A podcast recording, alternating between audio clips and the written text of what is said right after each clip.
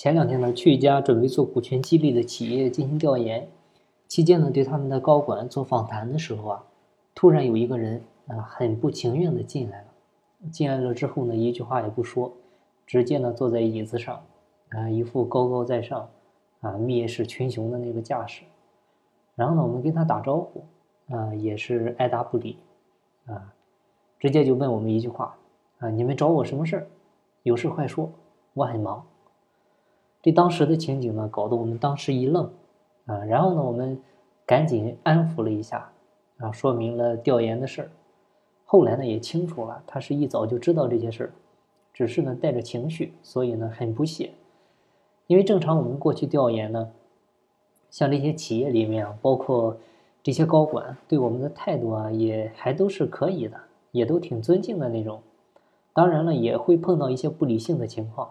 啊，那一般呢也都是触动到了一些人的既得利益，但是呢也不至于这么明显的爆发出来，啊，像这么情绪化的也是第一次遇到，当时呢我们也很诧异，所以呢就开始缓和着试着呢进行进一步的沟通，那接下来通过慢慢聊的过程中呢，我们也基本呃了解到了到底是一个啥情况，其实呢就是合伙人之间的矛盾，嗯，而且呢。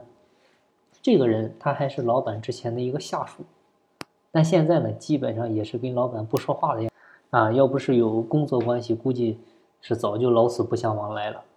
啊，那具体是个啥事儿呢？就是这个人呢，是他们集团公司一个事业部子公司的一个总经理。这个子公司呢，当时啊是直接收购的，呃，另一家的业务类型一致的公司。啊，当时集团公司呢是出资了百分之八十的一个资金。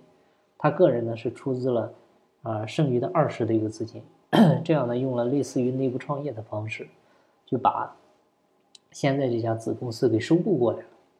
但是等收购完成以后呢，两个月不到的时间，原来公司的团队人员全部集体离职，啊，就给他们留下了一个空壳公司，相当于呢就买了个名，啥都没有。而且呢，他们这个行业还是人力密集型企业。他人都走了，相当于公司呢就倒了一大半儿啊！关键哈，关键这个项目呢，当时还是这个人他自己去找的，他说自己看好了，也做了调查，然后呢让集团公司跟着他一块儿投钱，通过这样方式收购过来的，因为他当时自己钱不够嘛。现在呢，因为他没有全面的了解，没有做全面的背景调查，结果导致集团公司一下子损失惨重啊！他个人呢也是。投入的那些资金相当于打水漂了，这个老老板就很气愤啊，老板就跟这个人当时狠狠的吵了一架，啊，骂了他一顿，可能是说话说的重了点儿啊，当时据说也动手了，一下子呢就结下梁子了。后来呢两个人见面就吵，见面就吵，啊，呃忘了说了，这俩人呢他还有一层关系，就是就是有个同学关系，而且这个人呢他以前在班里面还是班长，啥意思就是。就是小的时候我是你的领导，结果到长大了我成了给你打工的了。大家想想这个心里是啥滋味儿？所以呢，那次收购失败之后，这个人呢就下定决心，啊，我非要把它做出来给你看看。没人我就去招人，没钱我就去找钱。然后呢，他就冲着这股劲儿呢，人家还真就通过两年的时间，啊，实现了盈亏平衡，团队呢也已经慢慢的稳定下来。今年呢，即便疫情影响，也刚刚实现了盈利。然后这么一搞呢，现在在老板面前更加是底气十足了。他现在就有个啥诉求呢？就是股权结构的一个调整。现在这个结构是这样的：就集团占五十一控股，他呢占四十九。啊，虽然当时出资是八十比二十，那开始时候呢也是按这个比例注册的，后来呢。嗯，反正种种原因嘛，老板这边呢也是做了让步，又让出了二十九的一个股份给他，然后到了现在这个结果。但是这个人呢，现在就是想完全脱离你集团公司，你别再控我股了啊，甚至别再占我股了，咱俩就分道扬镳就好了啊。说的很实在，也很直接，这些都是原话哈。所以呢，他闹得就很僵。现在呢，这个老板这一方呢，也被闹得没精力再跟他耗了。啊，也不想控股了，但是呢，他他觉得是最少退到三十五的股份可以，他还想要一个否决权。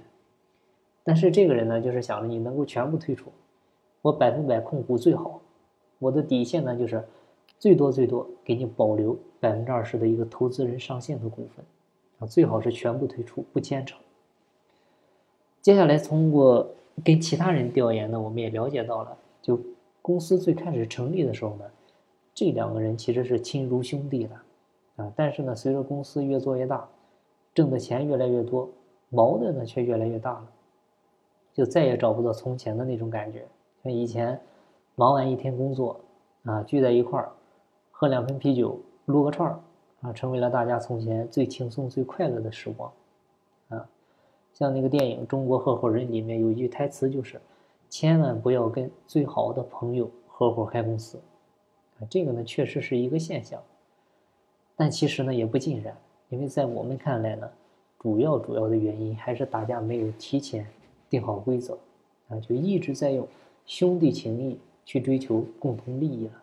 你只要一用兄弟情谊去追求共同利益，那也就意味着兄弟方肯定有一方要吃亏，啊，所以我们应该做的是什么？是应该用共同利益去追求兄弟感情，那这样的感情才能长久。今天呢，就把这个小故事分享给大家，希望呢正在创业路上的各位合伙人们能够有所感触。金不在西天，金在路上。我是张翔，下期再见，拜拜。